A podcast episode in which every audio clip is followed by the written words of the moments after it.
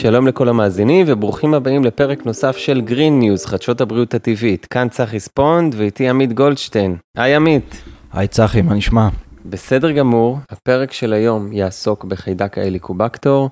הגענו לנושא הזה בעקבות בקשות של מאזינים שרצו שנדבר ונמצא דרכים אה, טבעיות להתמודד עם הבעיה הזאת, ולטובת הפרק אנחנו מארחים פעם נוספת אצלנו בפודקאסט את שירלי יוסף. היי שירלי. היי.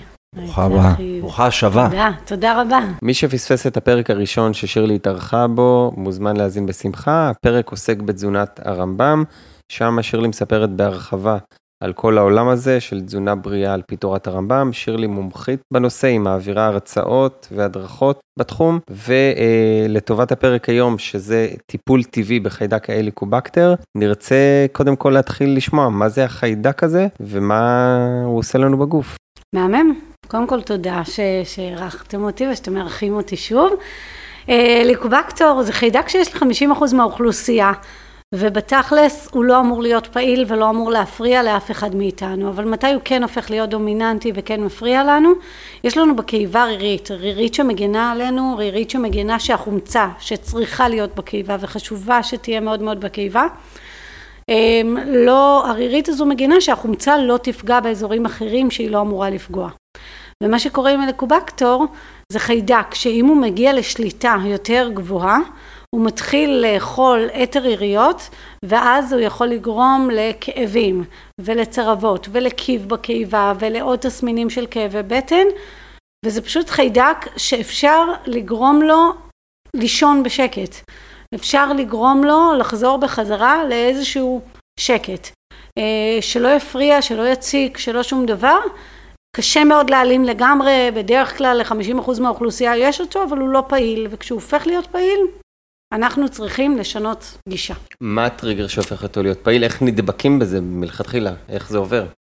אז נדבקים לא לגמרי ברור, אומרים שמתזונה, אומרים שמהמים שלנו, אומרים שמכל מיני דברים, אבל בגדול אין לנו משהו ספציפי ש, שידוע שהמדע הצליח להגיד אה, ספציפית, ובמיוחד כשיש אותו ל-50% מהאוכלוסייה, אז מאוד קשה להגיד מה הגורם, אבל מה הטריגר שגורם לחיידק הזה לצאת ולעבור שליטה גדולה יותר, אז סך הכל צריך להבין משהו רגע לפני. יש לנו מערכת עיכול מדהימה, ויש לנו את הרירית שמגינה בקיבה, ובגוף שלנו יש בין שניים לשלושה קילו של חיידקים. רובם טובים, רובם מצוינים, רובם מעולים, רובם מפרקים את האוכל שאנחנו אוכלים ועוזרים לכל התהליכים בגוף שלנו ועוזרים להזנה שלנו מבחינת ויטמינים ומינרלים. החיידק הליקובקטור כשבדרך כלל הוא מגיע לאיזושהי התפרצות זה שילוב של כמה דברים. אמ, אחד זו התזונה שפחות טובה ואז הרירית הולכת וקטנה. ושתיים זה טריגר של סטרס, איזשהו סטרס, איזשהו לחץ, איזושהי חרדה, כל אדם יבוא ויתאר את הטריגר שעבר עליו שגרם לו להתפרצות של ההליקובקטור. אז תמיד אנחנו נראה מצבים של סטרס שמשפיע על הגוף ועל הנפש. איך מאבחנים את זה בעצם? האבחון הוא פשוט, אה, הוא דרך אה, בדיקת נשיפה, דרך קופת חולים, היום גם דרך בדיקות דם הם רואים, גם בבדיקות דם אנחנו רואים עוד תסמינים של מערכת החיסון שמראים אה, על הליקובקטור, אבל בגדול האבחון הכי הכי הכי בעיניי זה פשוט לדבר עם הבן אדם ולשמוע, הגוף שלנו כל הזמן מדבר איתנו. וכאב בטן או במקרה הזה כאבים בקיבה, באזור הקיבה שזה החלק העליון בין החזה אז יכול מאוד לא להעיד על הליקובקטור פילורי. גם ההליקובקטור יכול לגרום לגסטריטיס, שזה דלקת בקיבה, כשהמצב כבר ממש מחמיר, והחיידק הזה הולך ואוכל עוד ועוד ריריות, ואנחנו לא עוצרים את המצב, אז, אז יכול להיווצר מצב של גסטריטיס, יכול, יכולה להיווצר, יכולות להיווצר צרבות.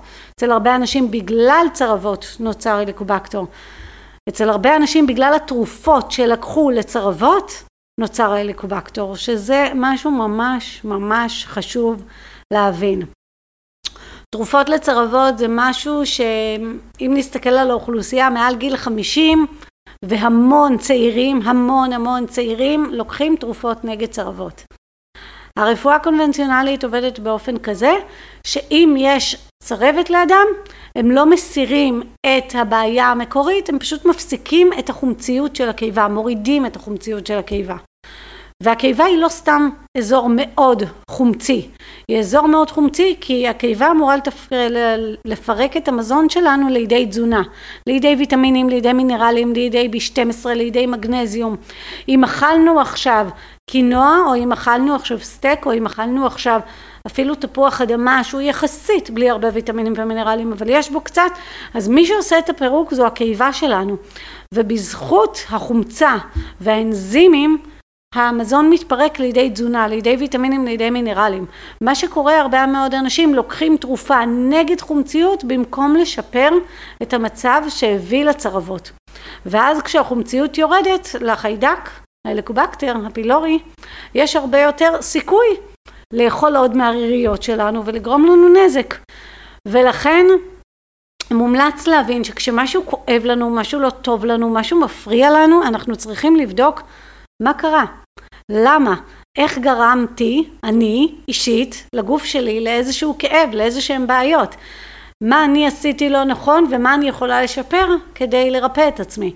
זה לא משהו אחר יכול לרפא אותנו וגם אסור לפי, לפי הרפואת תרופות לקחת יותר מדי זמן את הכדורים הללו ועדיין הרבה מאוד אנשים לוקחים אותם תקופה מאוד ארוכה. זה ארבע סוגים שונים של אנטיביוטיקות שלוקחים, נכון? אז זה כבר כשיש הליקובקטור. רגע דיברתי על הצרבות שהן בדרך כלל גורמות להליקובקטור, שהן עוד אחד מהגורמים, וכאשר למישהו כבר יש הליקובקטור פילורי, המון פעמים יש רופאים שנותנים שני סוגי אנטיביוטיקה, ויש כאלה ארבע, ויש כאלה שנותנים את האנטיביוטיקה יחד עם תרופות סותרות חומצה. וה... והעניין הזה זה במקום לשפר מה הביא אותנו לשם ואיך נעבה את הרירית של הקיבה שלנו, מה נעשה כדי לסור מרע ולעשות לנו טוב, אז הדרך של האנטיביוטיקה היא אנטי חיידקים. יש אנשים שאנטיביוטיקה הצילה אותם ממוות בכל מיני מצבים, אז אנחנו לא נגד, נגד לגמרי, אבל בליקובקטור פילורי אנחנו רואים המון המון אנשים שקיבלו סט של אנטיביוטיקות ואחרי חודשיים שלושה חזר להם המצב. למה זה קורה? מה אנחנו צריכים לעשות? דוקטור רודריגז, אחד המורים שלי, קורא לזה פרויקט שיקום שכונות. יש לנו שכונות של חיידקים במערכת העיכול שלנו ואנחנו צריכים לשנות את השכונות. זאת אומרת להביא שכונה שהייתה במצב מאוד מאוד לא טוב, כמו שהיה בזמנו בניו יורק, להביא את השכונה הזו למצב טוב. את מערכת העיכול שלנו, להגביר שם את כמות החיידקים הטובים. להעלות את רמת הריריות של הקיבה שלנו ואז הגוף יכול להתמודד, יכול להתרפא ובעת הליקובקטור פילורי יש כל מיני דברים שהמדע מצא מבחינת תזונה ואורח חיים שממש יכול לשפר את מצבנו ברמה מדהימה רק אם אדם בוחר להפסיק את מה שעשה לו רע ולעבור לטוב. זו בדיוק הביא אותי לשאלה הבאה, מהי תזונה נכונה וממה עדיף להימנע אוקיי, מהמם. אז תזונה נכונה בכללי זה לבחור בטבע, פירות וירקות וקטניות ודגנים. קטניות הכוונה בחומוס ושועית ומש ועדשים שזה המזון הבריא ביותר ודגנים עדיפות למלאים כמה שיותר וקוסמת וקינוע ושיבולת שועל. שיבולת שועל בכללי היא רירית כשאנחנו נשים אותה בתוך מים אז היא הופכת לדייסה וכשאנחנו נכניס לחביתה שלנו אז היא גם מוציאה את הריריות שלה ומאוד עוזרת לריריות של הקיבה שלנו. אה, כל המזונות שהם ריריים מאוד טובים לרירית של הקיבה שלנו. אני אתן דוגמה לעוד כמה מזונות חוץ מהשיבולת שועל שאני ממליצה תכניסו אותה פעמיים ושלוש ביום גם אז אפשר להשתמש בזירי צ'יה וזירי פשטן אחרי חצי שעה של השריה במים הם הופכים להיות ריריים. ואפשר להשתמש כמו ג'לי כזה. כמו ג'לי בדיוק. והזירי פשטן והצ'יה וגם במיה לאכול במיה היא מאוד מאוד רירית.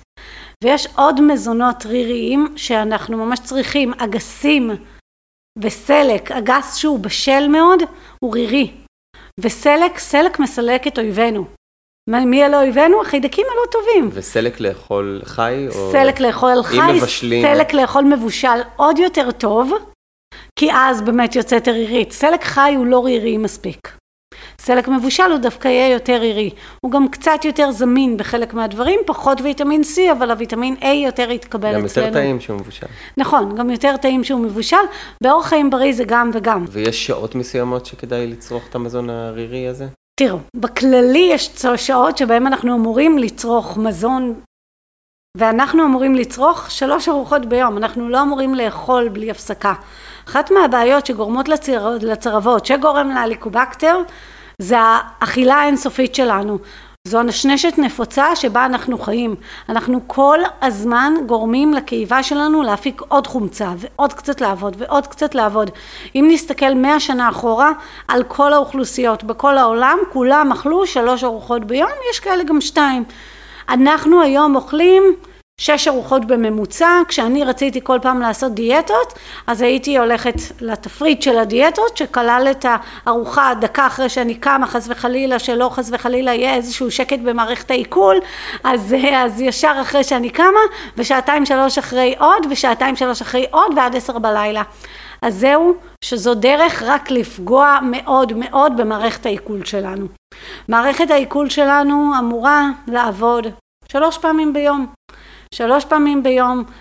ההשתדלות על פי רפואת הרמב"ם שאני חיה בה, אבל זה גם נכון מאוד בהקשר של צרבות, שאנחנו רואים שאנשים מרפאים את עצמם, או בעיות עיכול אחרות, זה הליקובקטור וזה הקנדידה, זה פשוט לחזור לטבע, להתחיל לאכול שלוש עד ארבע שעות מהשינה, ולהפסיק לאכול שלוש עד ארבע שעות לפני השינה, ואז יש לנו איזשהו, איזושהי מסגרת וקל מאוד לאכול שלוש ארוחות ביום.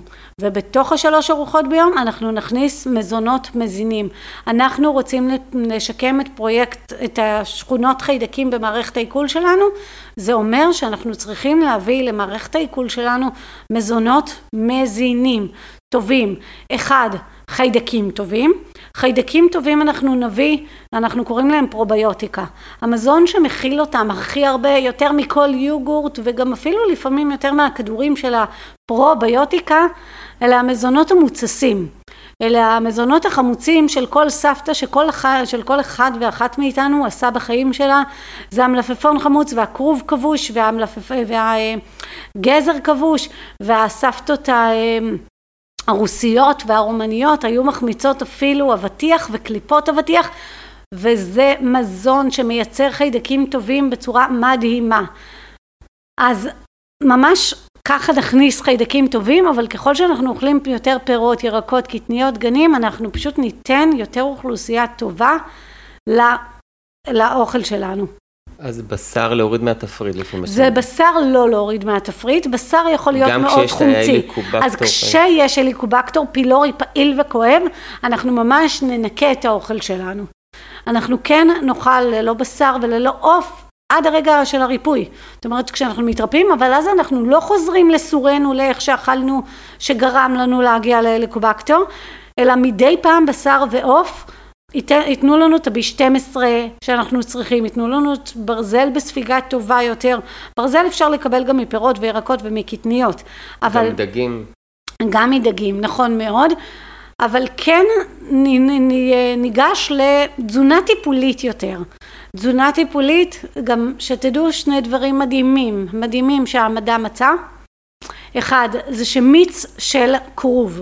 נשמע מאוד מגעיל, ובתכלס מסכימה, מגעיל, לא טעים, אבל מיץ של כרוב עוזר ממש בריפוי להמון אנשים של הליקובקטר, ומה שצריך לעשות זה להשתמש במכונת מיצים קשה, כמו של מיץ אנחנו משתמשים לגזר או לתפוח, ולסחוט במשך עשרה ימים.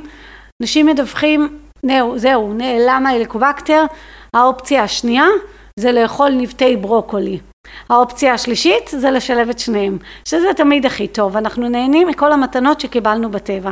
נבטי ברוקולי אפשר היום לקנות בכל סופר, בכל חנות של עלים ירוקים, חלק מהחנויות ירקות, נבטי ברוקולי מדהימים. אפשר להוסיף את זה בשייק או שצריך לצרוך את זה נקי ככה? אפשר להוסיף בשייק, בטח, לגמרי אפשר להוסיף בשייק ואז הייתי מוסיפה גם עוד פירות ועוד מזונות ריריים ותמיד לשייק להוסיף או זירי פשטן או זירי צ'יה כדי שזאת תהיה ארוחה עם שומן כי גם השומן עוזר לנו לספוג ארבעה ויטמינים D, K ו-A, אבל הרבה יותר חשוב בעיניי זה ששומן נותן שובע. וכשאנחנו אוכלים שייק שאין בו שום שומן, אנחנו יכולים להיות רעבים אחרי שעה-שעתיים. אבל ברגע שנשים כפית או שתיים של זרעי צ'יה או זרעי פשטן, שדיברנו עליהם גם כדי לעבות את הריריות שלנו, אז ברגע שנוסיף אותם אנחנו נקבל יותר שובע לאורך זמן. גם שובע ממש באותו זמן וגם לאורך יותר זמן. האם החיידק הזה מופיע גם אצל ילדים? כן, החיידק הזה יכול להופיע אצל ילדים. ברוך השם השכיחות קצת יותר נמוכה, אבל לצערנו כל המחלות היום, אפילו סוכרת מבוגרים הפכה להיות משהו נפוץ אצל חלק מהילדים, אפילו ענייני דלדול העצם, שפעם היו לאנשים מאוד מבוגרים, בני 60 ו-70 פלוס, היום אנחנו רואים דלדול עצם אצל ילדים. בריחת סידן. בריחת סידן, דלדול של עצם, רואים את זה כמובן אצל הייטקיסטים ואצל אנשים שיושבים המון, אבל לצערנו היום העצמות של הילדים כבר לא חזקות בגלל אורח חיים הישיבני, בשילוב עם התזונה המאוד מאוד מזיקה, בשילוב הסטרס שלצערנו ילדים גם היום חווים כל כך הרבה סטרס. כל בית שפותח חדשות, הילד יחווה סטרס.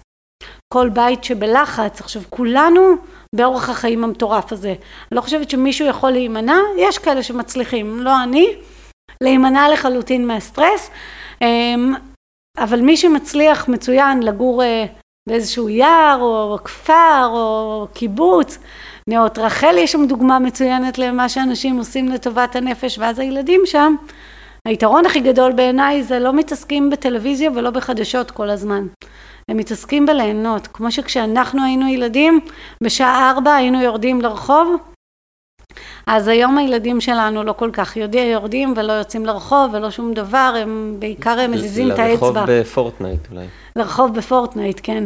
מזיזים את האצבע ממקום למקום ואת הפה. אז, אז כן, אז גם לילדים לצערנו יש היום בעיות עיכול לא קלות, לא קלות.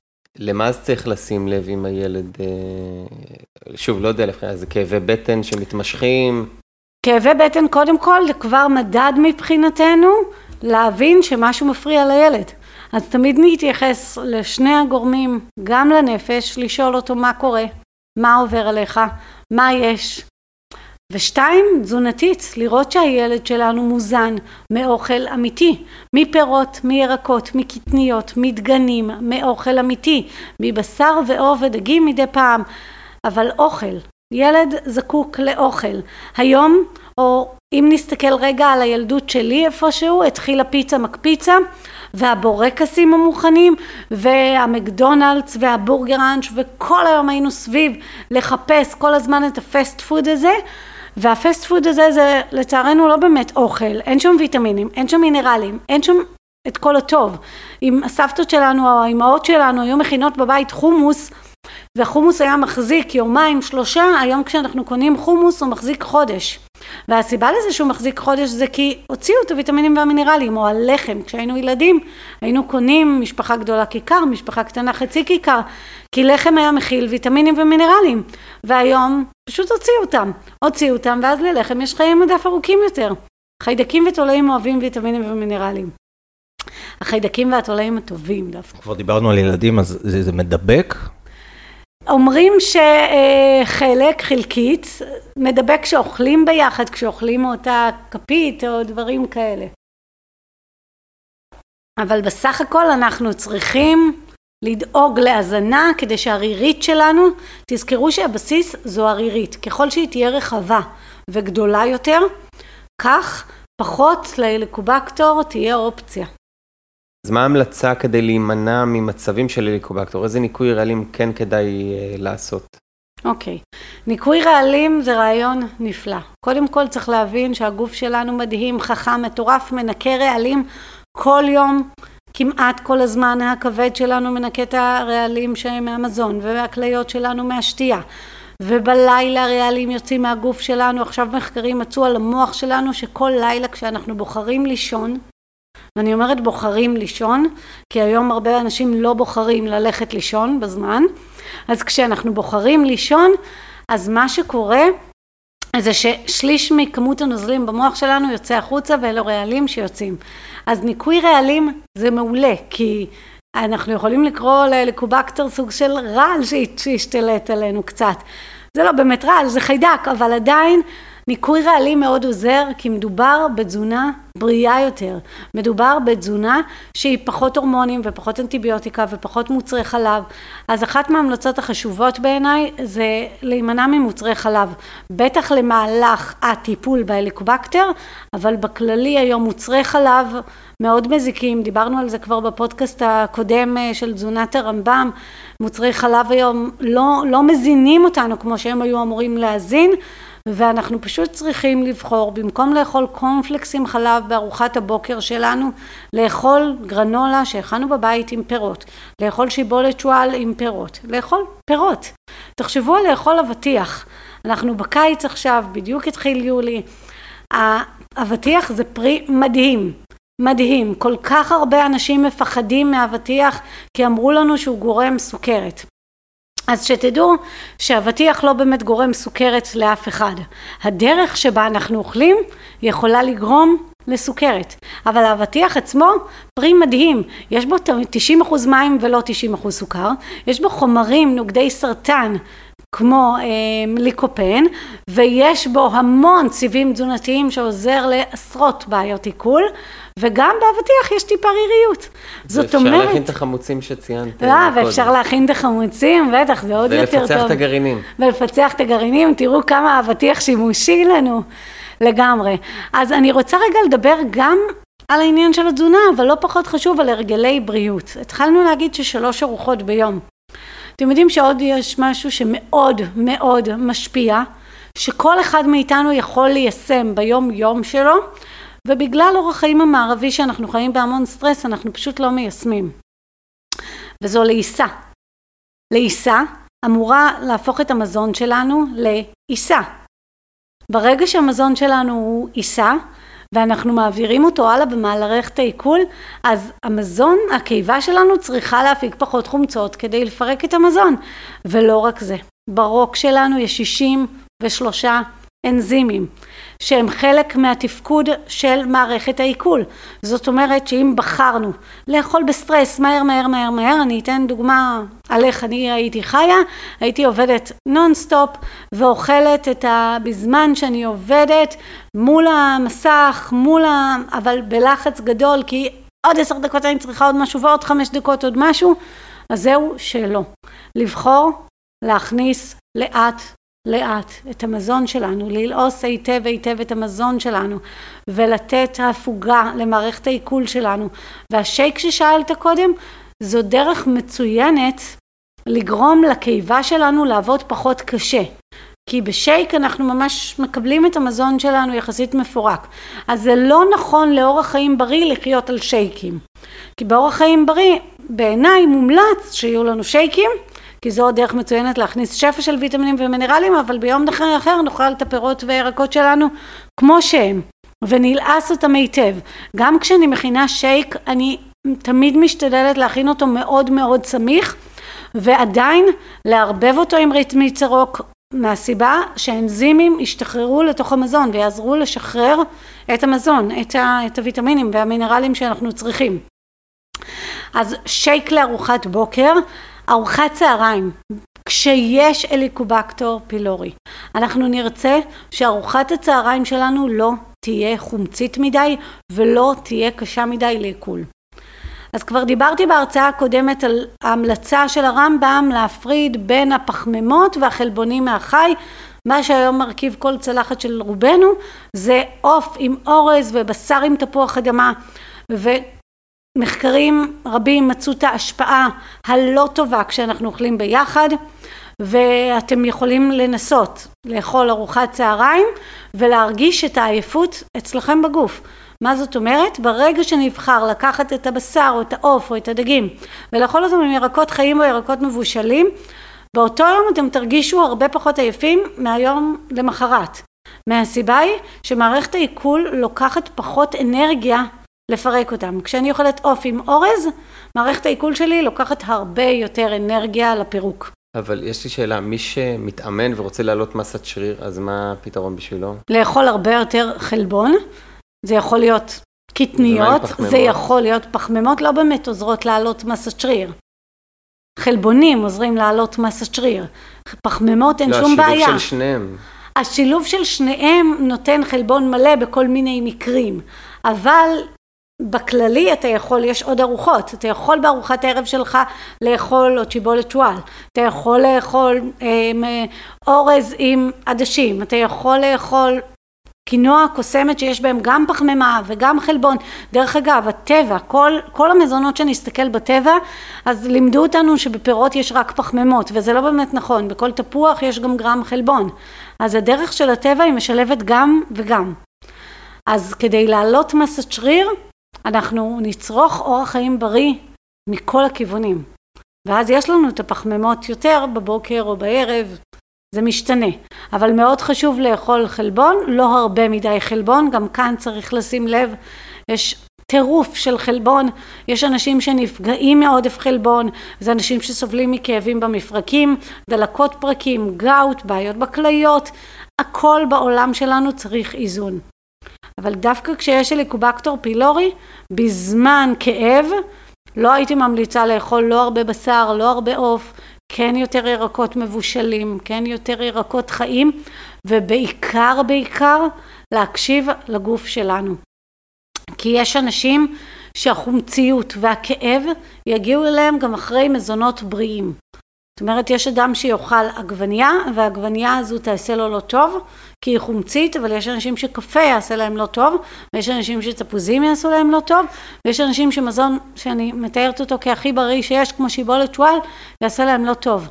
ולכן אנחנו חייבים, חייבים, חייבים להיות הרופאים שלנו, להיות קשובים לגוף שלנו גם, במיוחד בעת כאב. אני מאוד ממליצה לעשות מין יומן אכילה. אתם סובלים מכאב, תכניסו את המיץ כרוב, תכניסו את הנבטי ברוקולי ותדאגו בשלוש ארוחות ביום שלכם לרשום לכם מה אכלתי והאם כואב לי או לא כואב לי. אם לא כואב מצוין. אם כן כואב לנסות לשים לב מה בארוחה הזו גרם לכאב. בסדר? והכי חשוב בעיניי זה שוב להוסיף את הריריות לארוחה, להכין תבשיל של במיה לארוחת צהריים לצד כמה ירקות מצוין. בסדר? בטטה, דלת, דלורית, כל הכתומים יש להם ריריות. קישור גם? קישור, מצוין. בסדר? אלה ירקות שמאוד יעזרו למערכת העיכול. דווקא פה המקום של הניקוי רעלים בזמן כאב, מאוד להיות קשובים לגוף, ואחרי שעובר הכאב והליקובקטור עובר והכל בסדר, לא לחזור לתזונה הקודמת. לא לקולה ולא לכמויות האורז והפסטה והלחם. פשוט להבין שהגוף שלי מדבר איתי, ואם אני אחזור לסורי, אז הכאב יחזור לסורו. והחיידק שוב ילך ויעלה ויאכל לי את הריריות, ושוב יגרום לכאב, ושוב יכול לגרום לדלקת. ולכן אנחנו חייבים לבחור להבין שאם הגוף שלנו מדבר איתנו, התפקיד שלנו זה לרפא את עצמנו.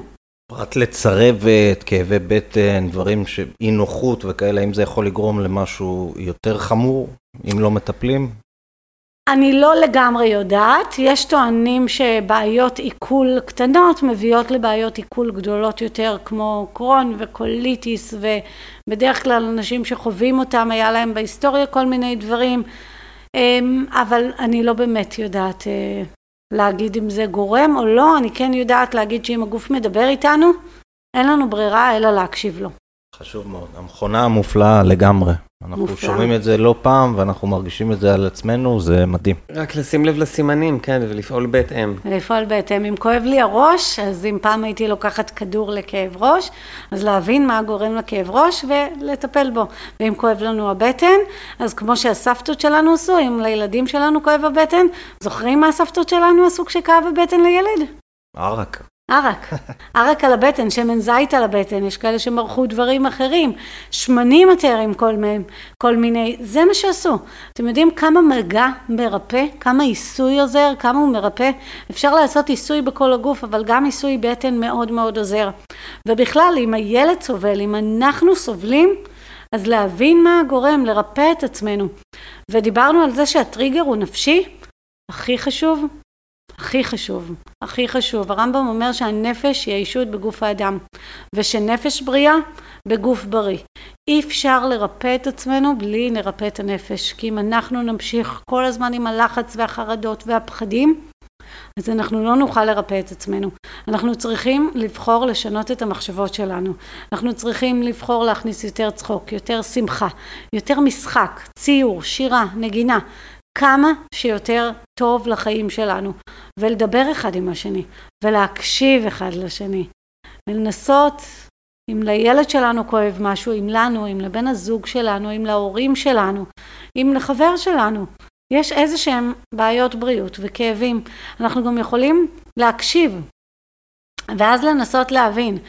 אנחנו היום רואים ושואלים אנשים אנחנו רואים שמחלת הסרטן, יש אנשים שמספרים מה הטריגר הנפשי שהוביל אותם למחלת הסרטן. או אם נסתכל על סוכרת, שזה מבחינתי הכי נפוץ, שרואים את הטריגר הנפשי, כל חולה סוכרת שנשאל אותו, לא נתקלתי עדיין בחולה סוכרת שאמר אין קשר, כל חולה סוכרת סיפר שאיזושהי טראומה נפשית הביאה אותו לסוכרת. אצל אימא שלי לדוגמה, היא קיבלה סוכרת לפני כמעט 30 אה, שנה, אה, היא קיבלה סוכרת כי אחי נפצע בצבא. עכשיו היה לה בסיס רע, תזונתית, פעילות גופנית היא בקושי עשתה, היה לה בסיס רע והיא עבדה בסטרס מאוד מאוד גדול, גידלה חמישה ילדים, הייתה אחות בקופת חולים, עבדה סביב השעון אמ, והעניין הזה פשוט גרם לה להתפרצות של הסוכרת. ואם הייתי יודעת רבע ממה שהייתי יודעת אז, אולי הייתי יכולה לעזור לה. אבל לצערי הרב לא היה לי אז את הכלים לעזור לה כמו שלא היה לי אז את הכלים לעזור לי. כי אני בעצמי הגעתי לגיל 30 כשלקחתי חמש תרופות ביום. ובין היתר היו לי בעיות עיכול וכאבים בקיבה נוראיים וכל הזמן הייתי לוקחת אה, תרופות.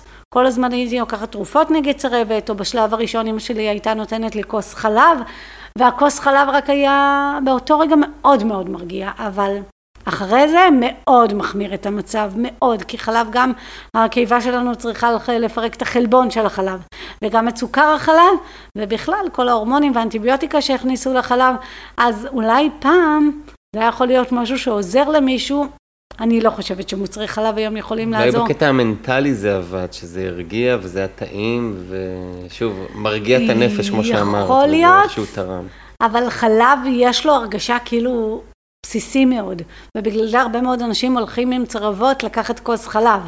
עכשיו חלב אם נסתכל עליו לפני 50 שנה היה מזין יותר, היה בריא יותר. פרה הניבה 300 ליטר חלב במהלך חייה, אנחנו הגענו למצב שפרה מניבה 1,700 ליטר במהלך חייה. וההפרש הזה זה הפרש שהוא לא באמת משהו מזין וטוב עבורנו, זה משהו מזיק עבורנו. לסיום, רצינו לדעת אם יש אה, תוספי תזונה או צמחי מרפא טבעיים שאפשר לקחת אה, כטיפול מונע או כטיפול אה, פעיל בהליקובקטר? למניעה פחות מומלץ, לטיפול ממש כן אפשר, אבל כן צריך להבין, המון אנשים מחפשים את כדור הקסם. וכדור הקסם לא יעשה עבודה אם אנחנו לא שינינו את השכונות, לא ריפאנו, לא שיפרנו, לא שינינו את התזונה וכמובן את הסטרס. אז יש כמה צמחי מרפא שיכולים לעזור, ביניהם שום פרסי, ביניהם המנטה, בין, ביניהם אורגנו. לסיים את הארוחה שלנו עם בזיליקום למי שסובל מצרבות או מהילקובקטר. ממש לאכול בזיליקום בזמן הארוחה. סלט של עלים ירוקים יכול ל... ל... אה, אז אפשר גם ממרח פסטו למעשה, זה מבזיליקום. לגמרי. ממרח פסטו זה מצוין. ואפשר להשתמש בהמון אה, תוספים טבעיים אנטי דלקתיים אבל לזכור שכמו שאנחנו לא רק ניקח כדור של אנטיביוטיקה לעזור ולרפא אותו דבר אנחנו לא יכולים לקחת תוסף תזונה ולצפות שהגוף שלנו ירפא את עצמו רק מהתוסף תזונה אנחנו חייבים להבין שאם אנחנו הגורם והתזונה שלנו והסטרס שלנו הגורם אז אנחנו נרפא את עצמנו. כבעלת חנות טבע אני כל הזמן מקבלת אנשים תעזרי לי להוריד את הסוכר אבל לא רוצה זה וזה שיניתי ניסיתי לא הצלחתי הם ממש מאמינים שאם הם ייקחו איזשהו כדור כמו הכדור של הסוכרת שרגילים לקחת ושזה יעשה להם ורוצים את, ה, את הפלסטר אבל לאורך זמן זה לא באמת יעשה את העבודה הטובה כמו שהגוף שלנו ירפא את עצמו והמניעה תבוא אצלנו. תודה רבה שירלי על פרק נוסף מעניין איתך תודה על השיתוף ועל תודה. הידע שחלקת איתנו, וכל הטיפים שקיבלנו, ואני באמת מקווה שנעזור למאזינים למצוא פתרון טבעי לטיפול בהליקובקטר, שיעלם אחת ולתמיד ושלא יחזור. תודה. תודה רבה לכם, תודה תודה, על האירוח. בהחלט החכמנו.